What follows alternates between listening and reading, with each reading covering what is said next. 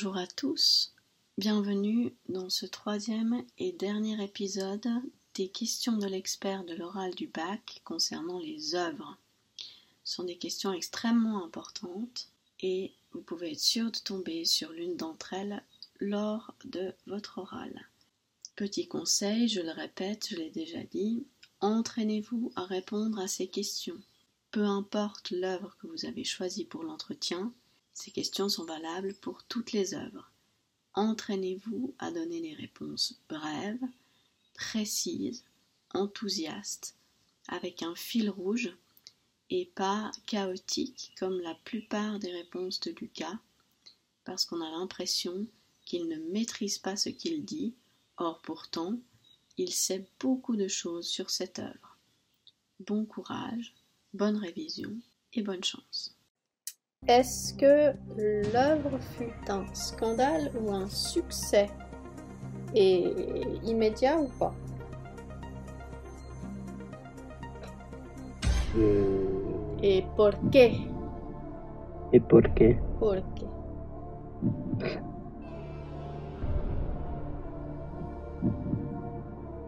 Un scandale? Aria Hein J'ai dit Aria Pourquoi euh... Non, est-ce que tu fais scandale Non, parce que là, je me mélange, je me mélange en fait avec euh, sa condamnation. La condamnation Enfin, ouais, le moment. Je parle de l'œuvre, hein Ouais, oui, exactement, le moment en général. Euh... Non, je pense pas que ça a été un scandale. Non, je pense que ça a été. Euh... Ça a été un su- Succès, oui. Succès même immédiat. Oui, oui, c'est après une autre, je crois qu'il a été euh, un scandale. Euh, Est-ce que tu pourrais comparer cette œuvre avec une autre de cet auteur ou d'un autre auteur, évidemment? Hum.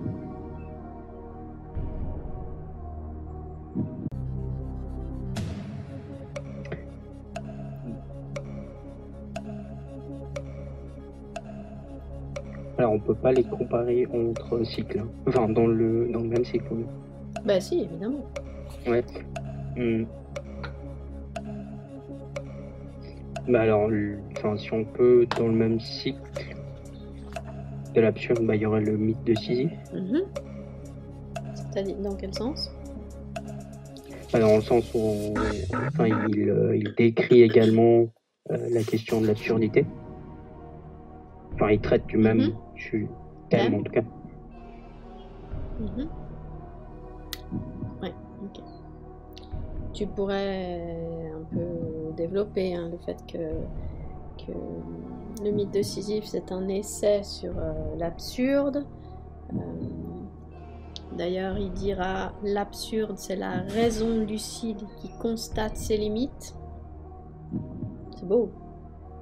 Mhm. Euh, bref, dans le mythe de Sisyphe, euh, finalement, l'étranger, c'est l'absurde romancé, si tu veux. L'absurde qui prend vie au travers d'un roman et donc beaucoup plus accessible qu'un essai philosophique. Oui, ok. Ok.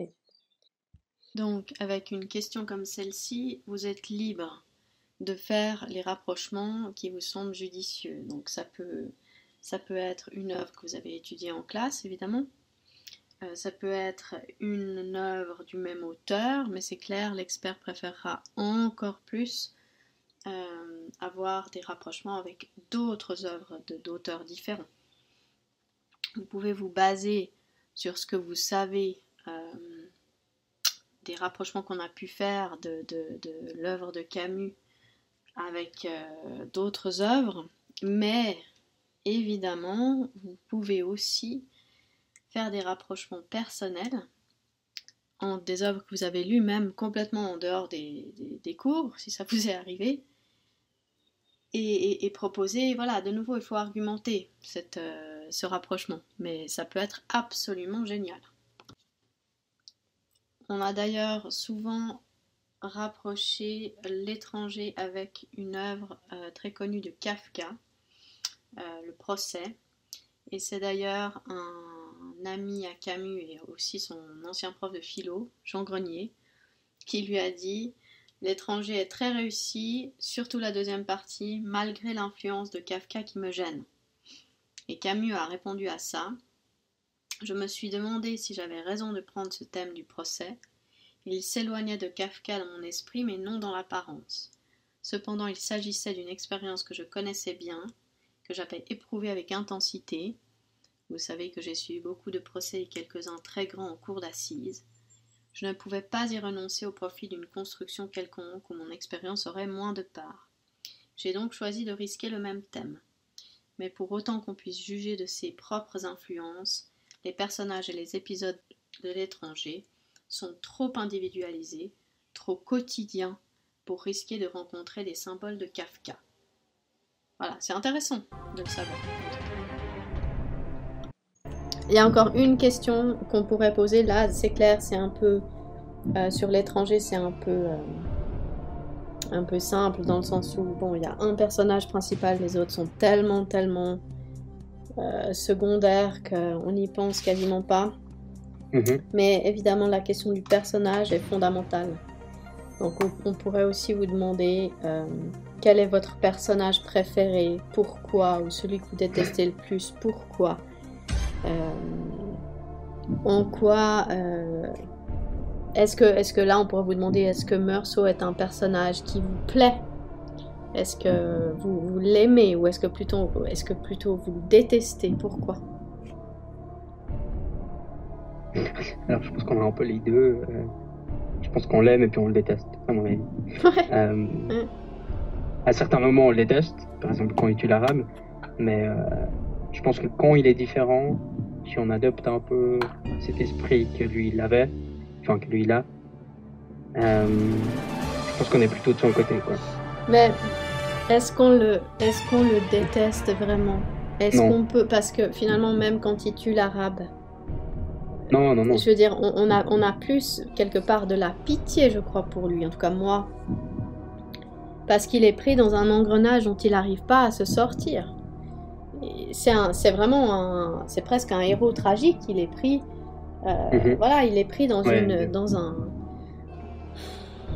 dans un engrenage. Il est pris au piège. Mhm. Et ça le mène à commettre euh, l'irréparable. Mais je dirais que parfois euh, Meursault nous, nous, irrite. En tout cas, moi, il m'a beaucoup irrité euh, par moments par son euh, son indifférence, euh, ce, manque euh, perpétuel de, de